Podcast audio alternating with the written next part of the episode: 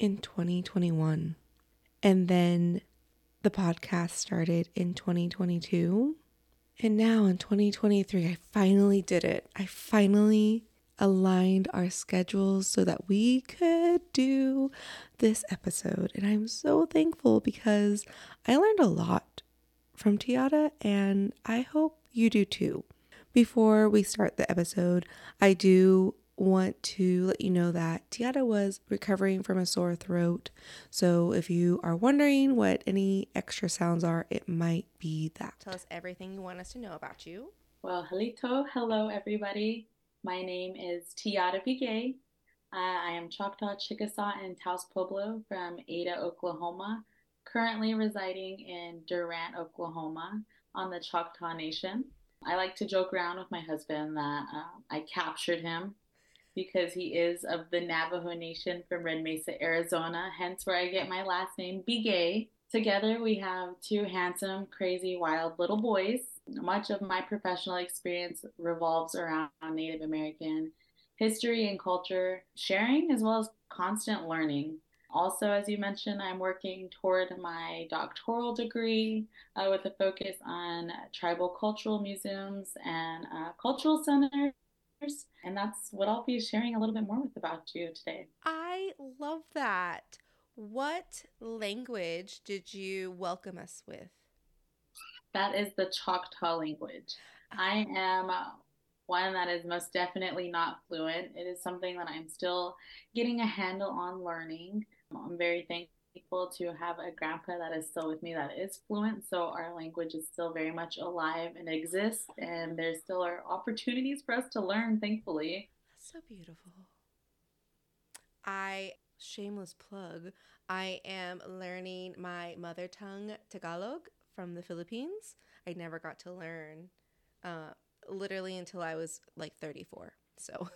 How is that going so far? Oh, you know, I have learned that the English language develops our muscles in our mouth that makes learning indigenous languages actually really challenging because there's just sounds that we don't have the muscles uh, for. So I'm it's like I'm learning how to dance in my mouth Makes sense. Very similar, I'm assuming.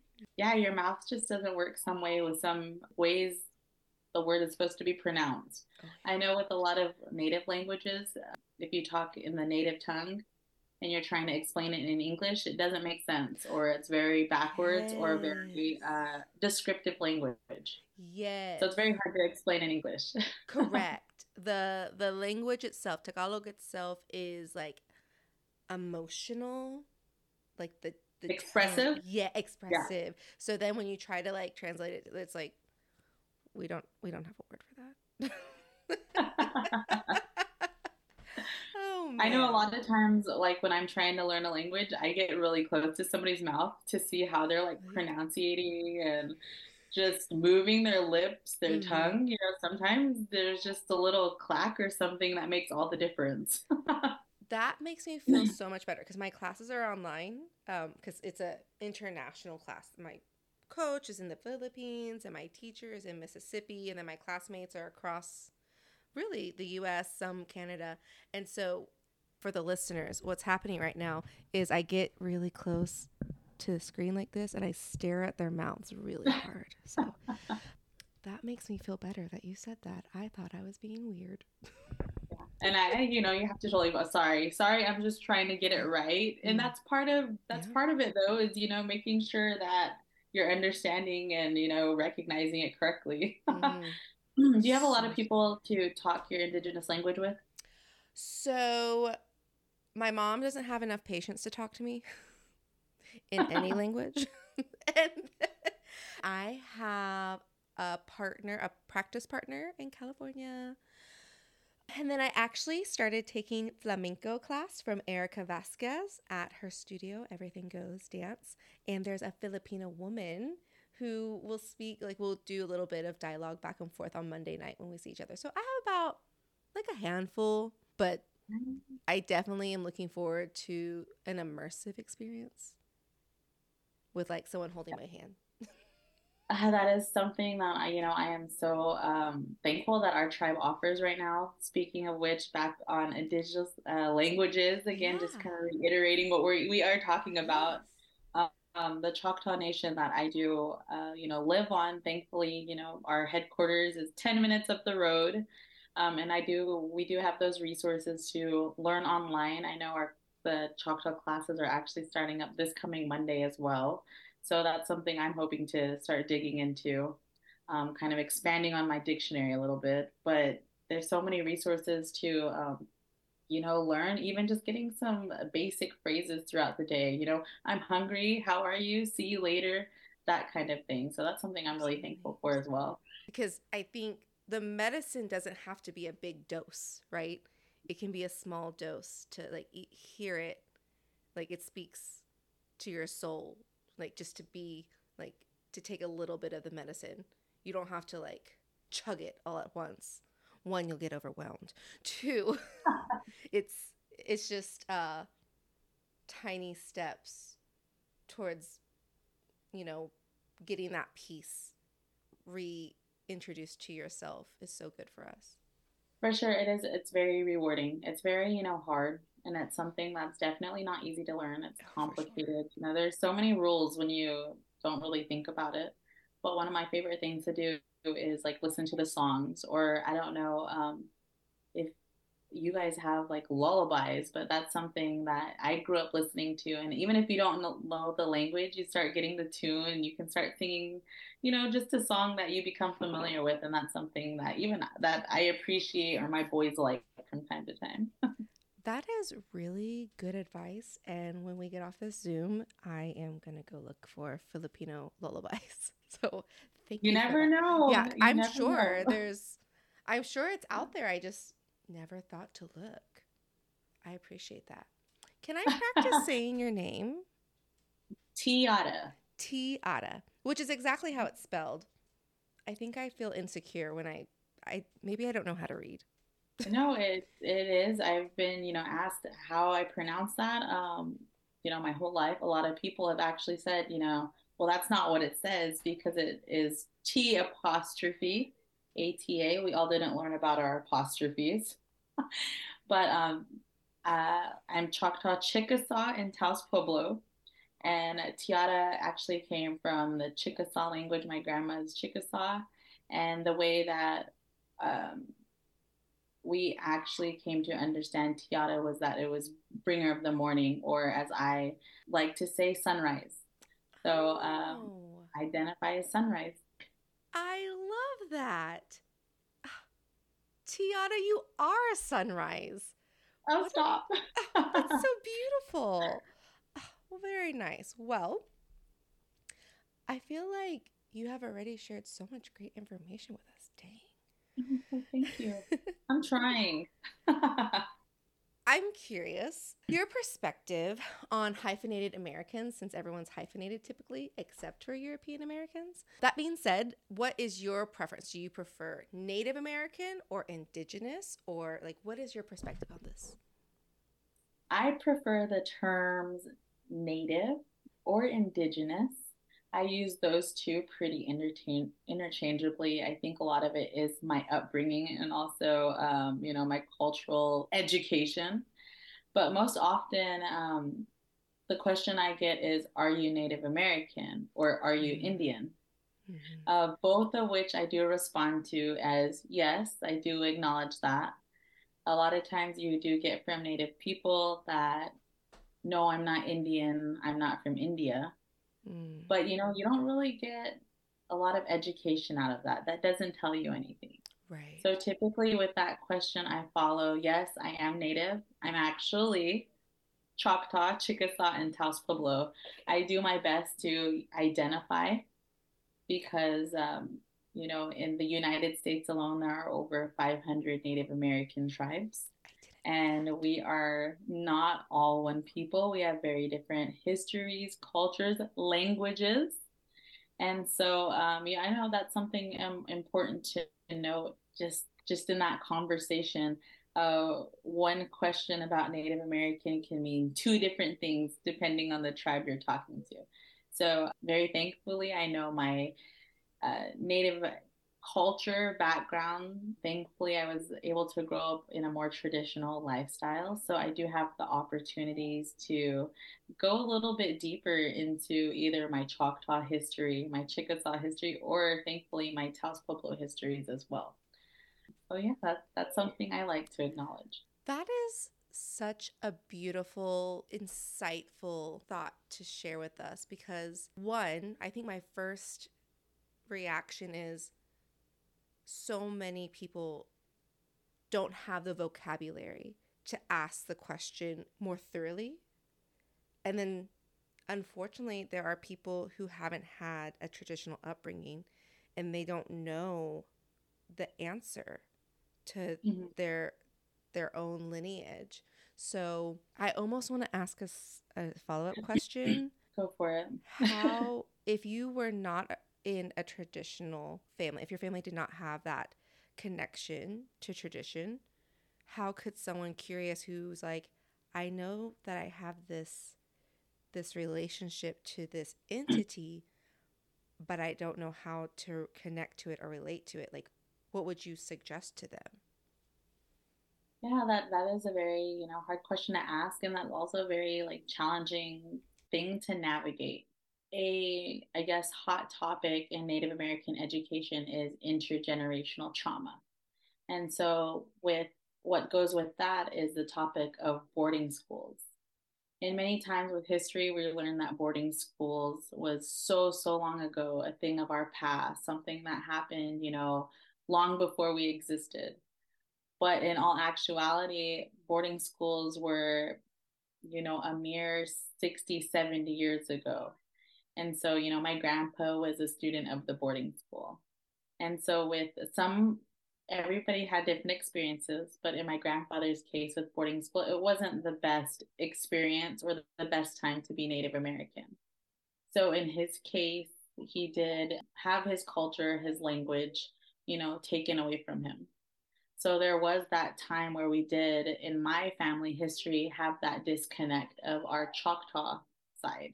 Thankfully, you know, I am a multicultural, indigenous person, as I've been explaining. So, you know, just just my background on my grandparents' side, on the Taos Pueblo side, it's a culture that's still, you know, alive and thriving. It's also a culture that's very hidden from the public eye as opposed to you know the cultural choctaw side where we do have you know cultural centers we do have you know social dances opportunities for the public to come in. You know there's very different experiences and like i said it's very hard to navigate but that's also something to be mindful of too that you said is that there are some students that are physically identifiable as native american that know everything there is to know but there are some physically identifiable that you know as you may mention that you know are not really sure but thankfully we've come to the time to where there are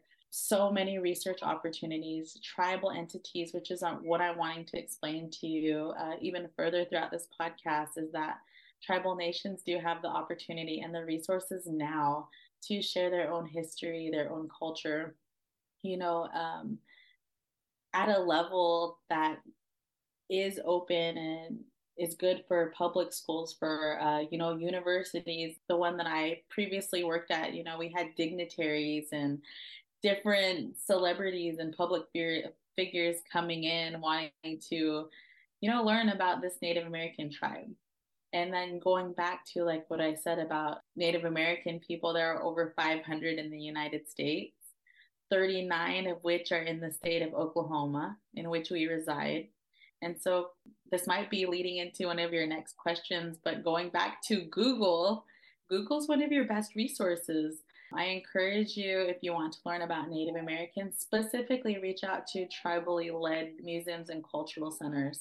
Um, depending on your location, cultural centers in Oklahoma, cultural centers in the Northwest, and you know, um, there's quite a few that pop up around the nation. And that's something, you know, I definitely encourage you to reach out to. Speaking a little bit more on this, I know in my previous experiences, we did have a lot of outside curriculum that we were willing to share. There was a programs, activities, demonstrations. If you go on maybe a slower day, if you don't mind calling ahead, you might get some one on one time. But it was definitely a good uh, learning resource for native and non native. You know, just something to go, a place to go roam and, you know, let your questions kind of go from there. And something I encourage everybody to do. I believe that's actually how we became connected. Yeah. Was a, a native, was like an expose yes. Oklahoma Contemporary. Yes, ma'am. And you were performing fancy shawl dances. Is that? Yes, ma'am. That is my dance. Most typically, I guess I could share in my free time when I'm not being a student and I'm not being, you know, that cultural educator going to the schools, the universities. Um, I do uh, identify as a powwow dancer as well. I actually dance fancy shawl. Powwow is could be a traditional competitive social dance, a social gathering celebration. It's where all Native American tribes and non Native people can come celebrate, listen to songs and dances. There are about 12 public dance categories, each with their own unique origin story, way of dressing, way of movement, and way of songs. Those go on year round every weekend, sometimes during the week. But yeah, I guess depending on the location, uh, you kind of see different variations in how powwows are kind of, I don't want to say operated, but how they run. And so that's something, uh, you know, unique in itself too. If you're able to travel enough back to Google, powwows in Oklahoma, powwows in Kansas, whatever you want to do, but depending on your location, you'll definitely see some differences in the dance styles and uh, the songs as well.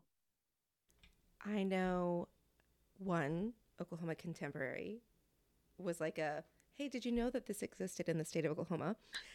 and then recently, the First Americans Museum here in Oklahoma City, I went to mm-hmm. the summer solstice powwow. Oh, wow. Yes. I I just sat there the whole time, right? And I just like observed. And just like you said, the the way it operates, like I had some fried bread, I watched some dancing, I listened to some drumming and singing, and I learned that I need to bring cash. We're getting better. Like this weekend, I went to a vendor and I was like, "You got Cash App?" They're like, "We got Google Pay," and I was like, "All right." Yeah. So we're getting better. That, I mean, yeah, that's good. No. I'm happy. And also, everyone bring cash. yeah, for sure. I mean, I know like our conversations, information overload, and I'm pretty sure what you may have experienced could have been a little bit of sensory overload. But I think I was in, I was like this. I was like, I was just staring, like, this is amazing. And then they had a key speak, a keynote speaker for, I think from Choctaw. I got, I, I'm gonna be. This is two years ago potentially from Choctaw Nation, and they were saying these events, whether you're native or not, we need to come together in community to to see the humanity in one another. And like sitting there and listening to him speak i like i actually cried. Like i remember like like actively eating fried bread crying listening to this man speak. And it just the point of me on this rant is the first American museum might be a starting point for some people who are maybe intimidated or scared or don't know where to start so that they can then maybe hear they can absorb new words to go out and and find these resources that you're probably actually going to tell us about here in a little bit. Yeah, for sure. Like I said, this is like, I don't want to information overload you because it is a lot. You know, I keep going back to, you know, how many tribes there are in the United States, how many tribes there are in um, Oklahoma alone, 38 federally, 39, um, you know, or 39, one of which is not federally recognized.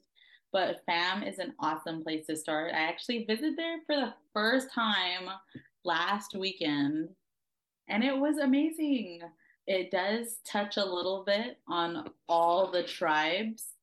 You know, it gives a very good representation of some of the similarities some of the different experiences and you know you know I, I very I would like to say a very wholesome life of the traditional as well as the modern contemporary native person it was beautiful. Uh, I heard a lot of good things about the solstice festival that they have, and that's something that uh, my friend and I were actually trying to plan for this time around.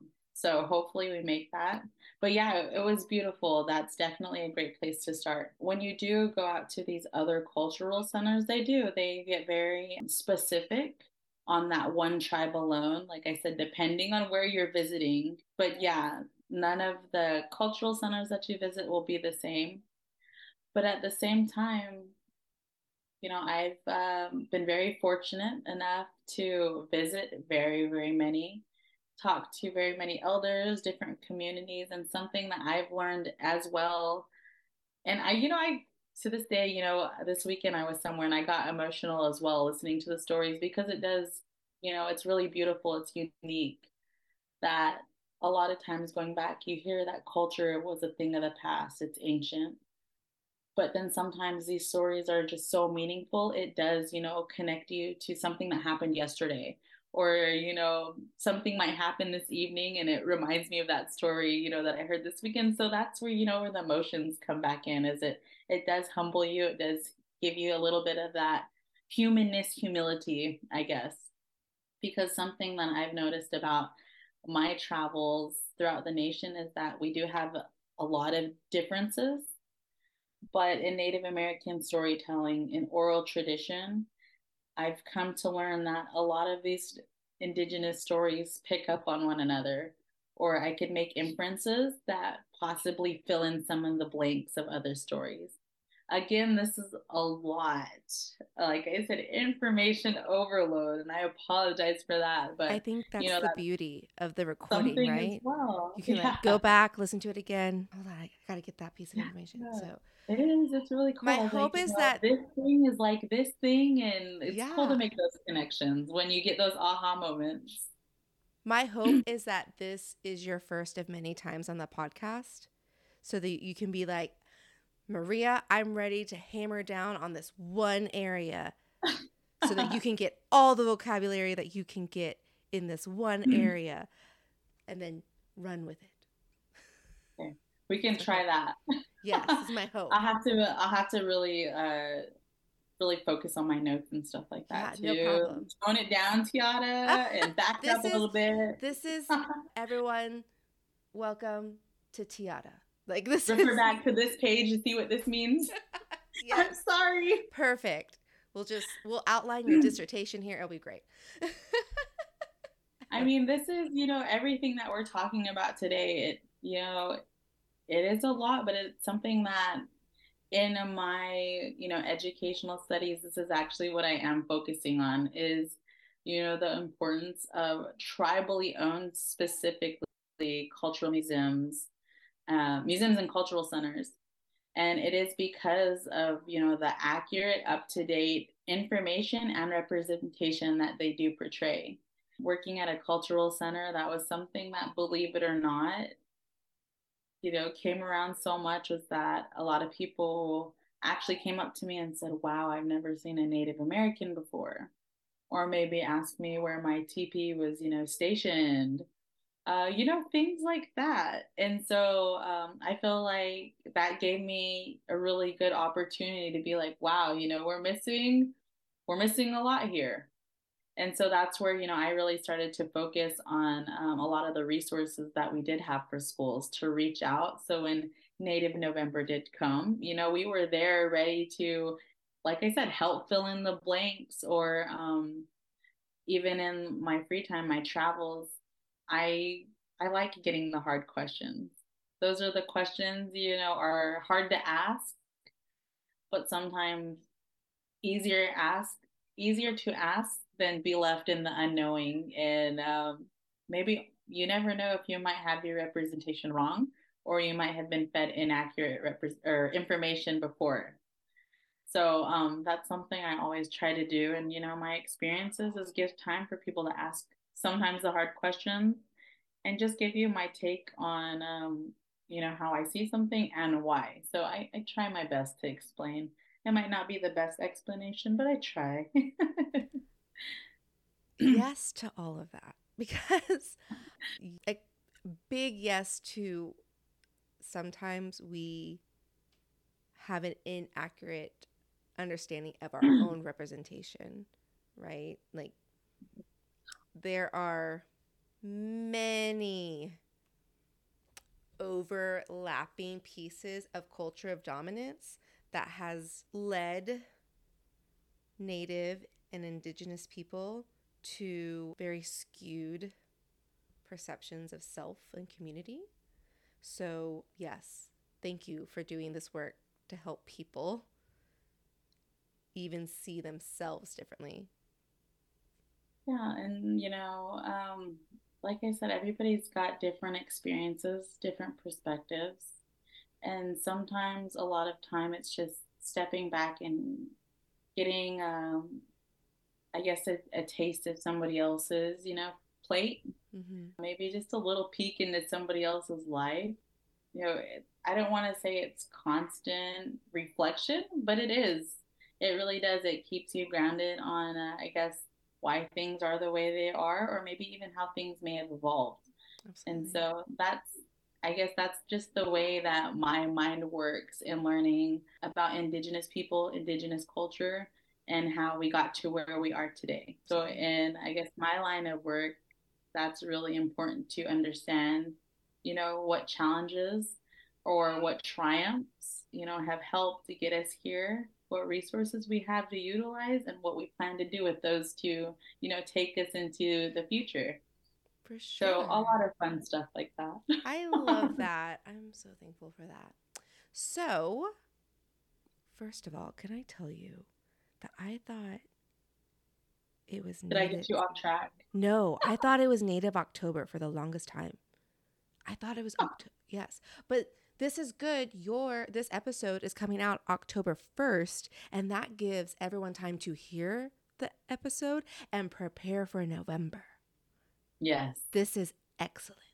So, Native November is coming in the near future. Yeah. What would you like to see educators do in their classrooms you know, you can be as specific as please use this resource, please call this person, or you can be as broad as you want. But what does November look like to you in education? Speaking back on my previous experiences working at a cultural center, Native November was, you know, the busiest time of the year. Uh, very, very, very good because everybody wanted to learn about Native Americans, wanted to, you know, they're the hot topic. But at the same time, it was sometimes hard for me just because, as I explained, to some people, we didn't exist any other time than November. So I'm sure that's how it is for many different people. But, you know, that's also a time to showcase. I personally, my family and I, we take that opportunity to showcase our powwow style. And we showcase our powwow style, our public dance styles, our contemporary native dance styles, because that is something that is okay to share with the public. It is something that we encourage um, others to want to learn about, to come visit, to come watch these com- competition style dances. But typically, when we do um, the shows, as I explained, we talk a little bit about the origin stories, why we move or why we speak or um, sing the things we do. When it comes to Native November, I encourage educators, schools to actually reach out to their local museums and cultural centers. Again, tribal tribal uh, led museums and cultural centers. And you know, in all honesty, it's just being upfront and honest. Hey, I have a, a group of five people we want to come, I typically encourage, say, we want to spend the day.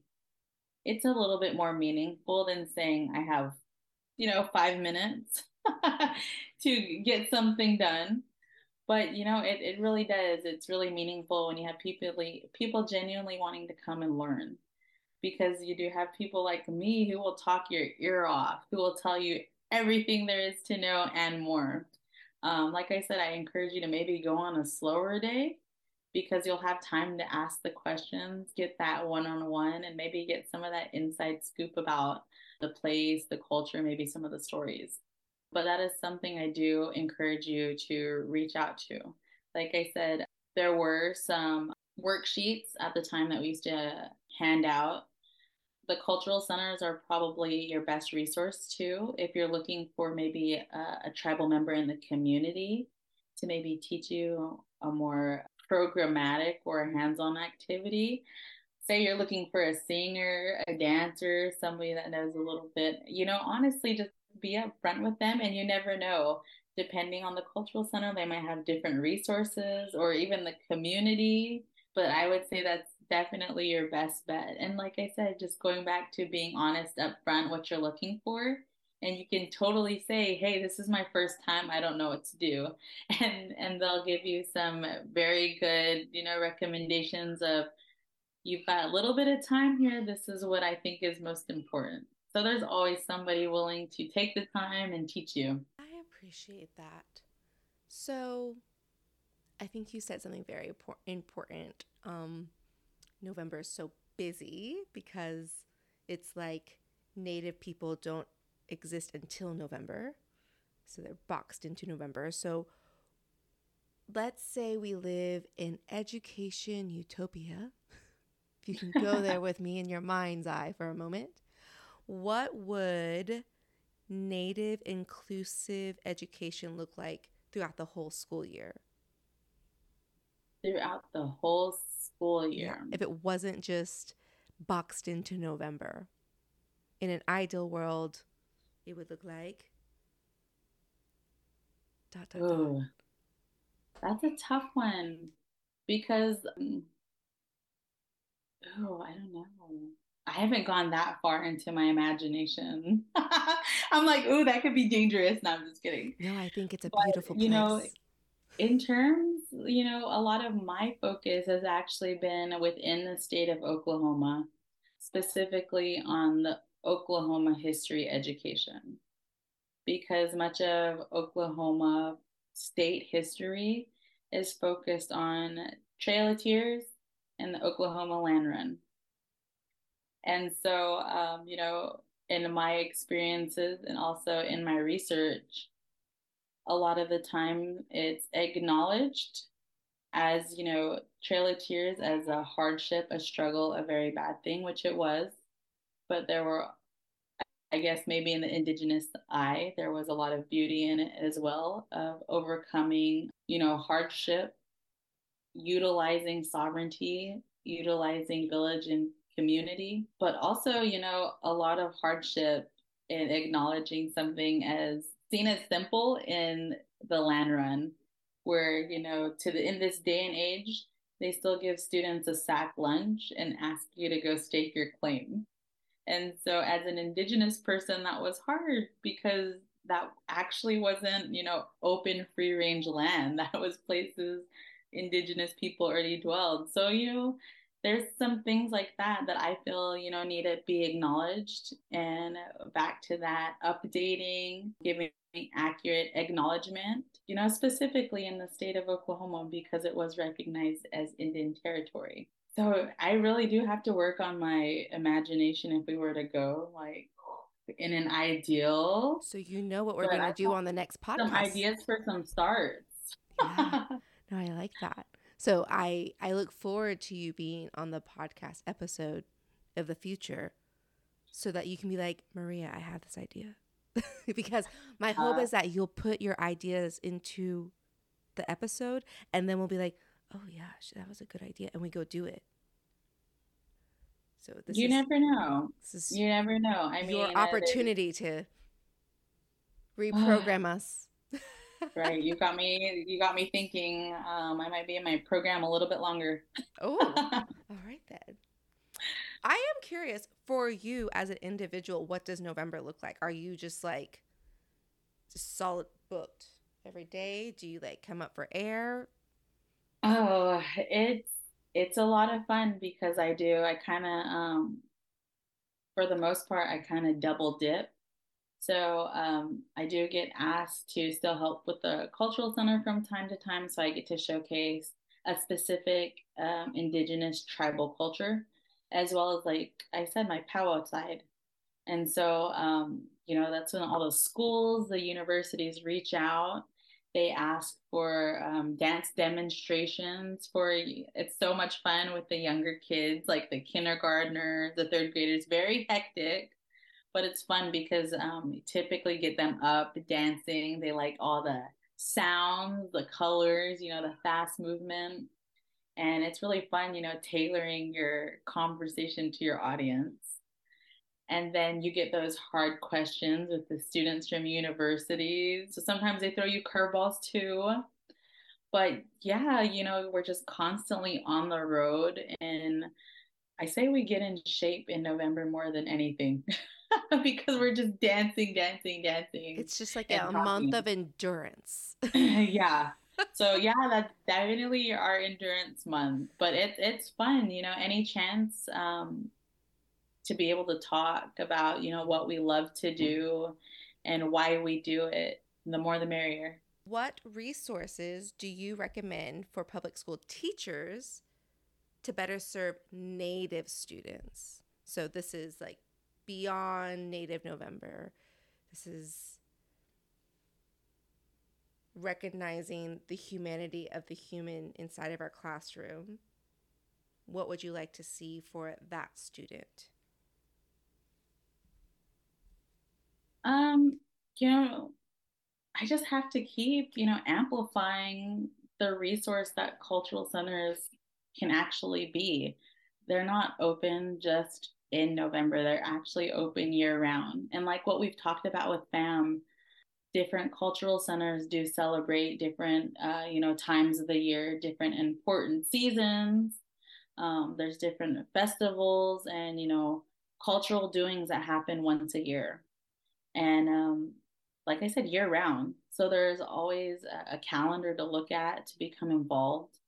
Uh, there's always a different skill set to learn there's just all kinds of programs that you can be involved in and i think that's something that's um, very meaningful because working previously at a cultural center there was you know there was some um, visitors that were non-native but they felt so connected to our cultural center that they actually became their own little family their own community with us with how much they visited with how much they wanted to you know just be involved because going back to even your experiences that you talked about, having a feeling, having an emotional connection.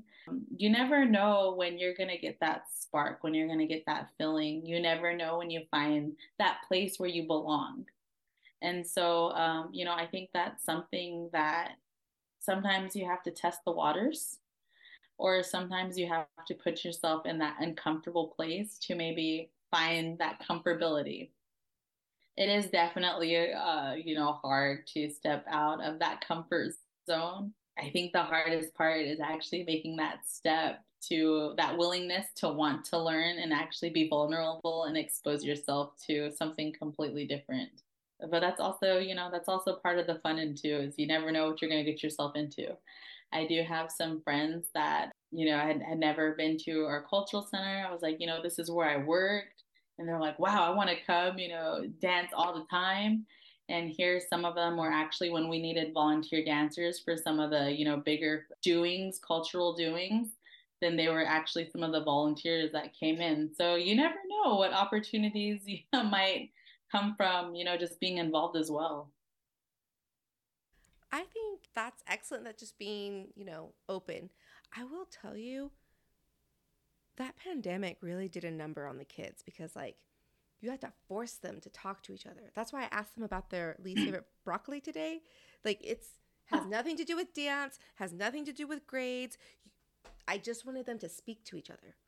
So I had to like give them something to talk about because they're like this. oh, it is hard. Nothing. No, no, like eye contact no like what's the human next to me doing like oh lordy so yes i think just continuing to It is. Open it up the is hard. students. Got excited. And I would, you know, even um, a personal challenge I would like to add too is that Indigenous people historically are known to have a little bit more of a stoic looking face. so they may not always look approachable, but once you kind of, you know, make that initial, hey, how's it going? What's this? What's that? You know, you'll start getting some jokes. Um, so maybe some fun poked at you, but that's all just love. And that's part of that indigenous culture is that, you know, we're kind of always laughing, joking, or it's, you know, it goes back to that humility that, you know, we're not perfect. And that's part of the fun. I agree. That is part of the fun. Yeah, so sorry if we're a little bit hard to approach, but once you get there. you know, I think that that's like every human's job, right? Is to just be like, hello, other human. How is your time on the planet today? Yeah. One of my like most favorite social experiences that I like to think about, like in my travels, because we're always, you know, in a hotel or going somewhere like that, is those elevator exercises where people are turned the opposite way. I always want to do that just for fun, just to be like, man, this girl's weird, or what is she doing? Just, you know, to see that's because, like I said, that's just one of those things. That's just one of those things you want to see what other people do. That's so funny because as much as I seem like an an extrovert, I'm actually an introvert, and I definitely follow the elevator. Like you, you face the door. Yeah. no, so like going back to you know cultural differences, and you know, like I said, I travel. I travel a lot. So like just for instance, you know, this past weekend I was in Minnesota not too long ago. Uh, before that, I was in North Dakota. You know, every weekend, totally different state. But I will share with you this one experience. So in um, the Northwest, uh, Northwest coast, they actually um, dance counterclockwise as opposed to, um, you know, where we are in, you know, central Oklahoma, we dance clockwise. But in Northwest, in my travels, like I said, they were dancing clockwise or counterclockwise. And that was something I forgot. So like as we're doing one of our social dances, I'm like turning or I'm like dancing. And then I see everybody else going the other way. And it's one of those things where it's like, oh, okay, I guess I'm gonna turn this way and go this other way. So I mean, like I said, that's part of it too. Like there's even times where I'm myself I'm like, oh, I messed up. Oh, I forgot. I'm learning. Which and is amazing because you are a highly educated person in this. Part of sphere. that.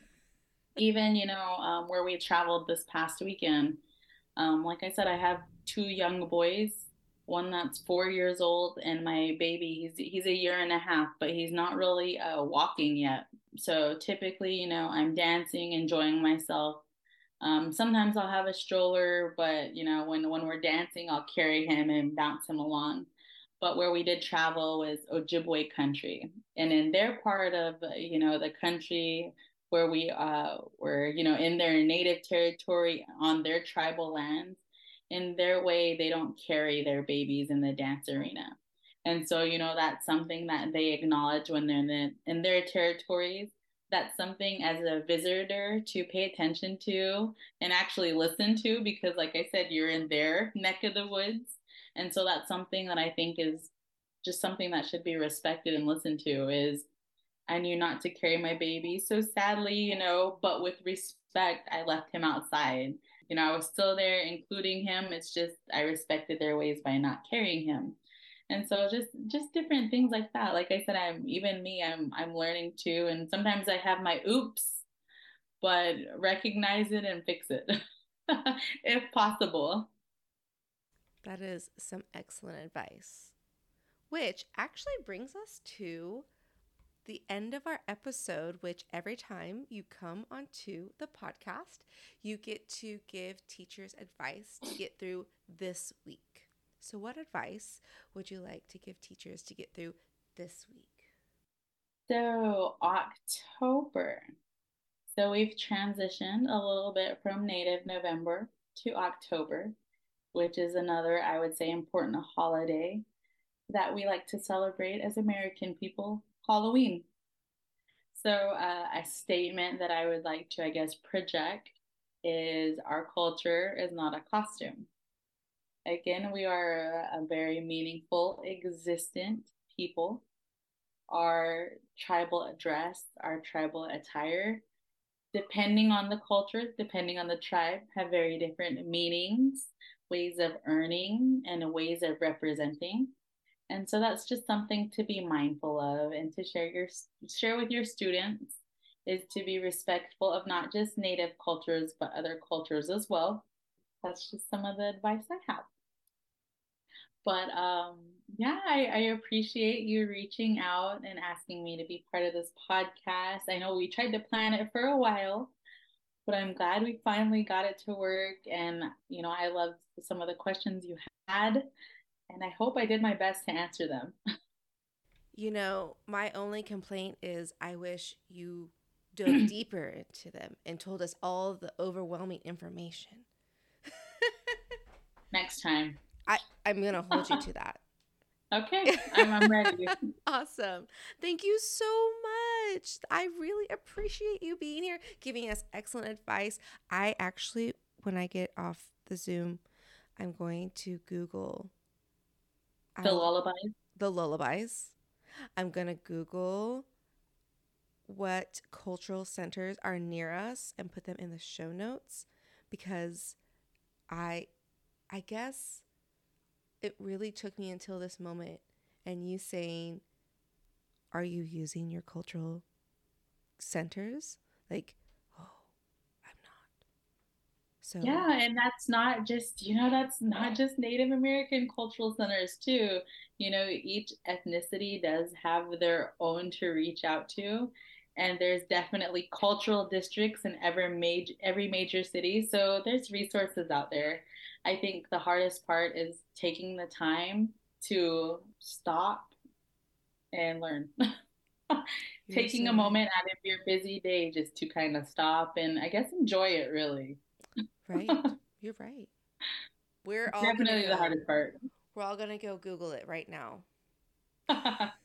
Thank you so much, T'ata. Thanks again. I appreciate it, and we'll talk again soon. Yes, talk to you soon. Have a great night at at class. Yeah. Thank you so much. Thank you. What an insightful episode. So I did indeed get on Google. I, well, what? I, I got on YouTube. Let's be honest. I got on YouTube and I looked at some Tagalog lullabies. And you know what? It really does work because I only listened to one lullaby and I was like, dang, I just learned a ton. If you are learning a language, like definitely go look up a lullaby in that language on YouTube, you're going to find a plethora of things to learn. If I had to summarize this episode, it would be go to a tribal led cultural center and connect with the people there. So, like T'ata said, there are over 500 First Nations 39 of them are in Oklahoma. So I Googled this. I Googled 39 tribal nations. And then from there, I found this list. What it's, um, I'm linking this into the show notes. The sovereigntysymposium.com and it has 39 tribal nations in Oklahoma. And just going down the list, I randomly selected Potawatomi. No, don't tell stories like that. I randomly selected, oh, yes, I did, Potawatomi Nation, and I Googled Potawatomi Nation Cultural Center and I found their website. And between now and when I scheduled myself, I have a significant amount of obligations. So I have put in my calendar that I'm going to go to the Potawatomi Nation Cultural Heritage Center January 27th. So, do you want to go with me? Let me know because we need to support our First Nations while we are learning from them directly. I hope you have enjoyed this episode of the Cross Curricular Dance Teacher. I always love hearing from listeners about how this episode was insightful, or maybe you want to hear about a specific topic. So please let me know whether it's through email, Instagram, or the poll that is linked to this episode on Spotify. Until next time, take care.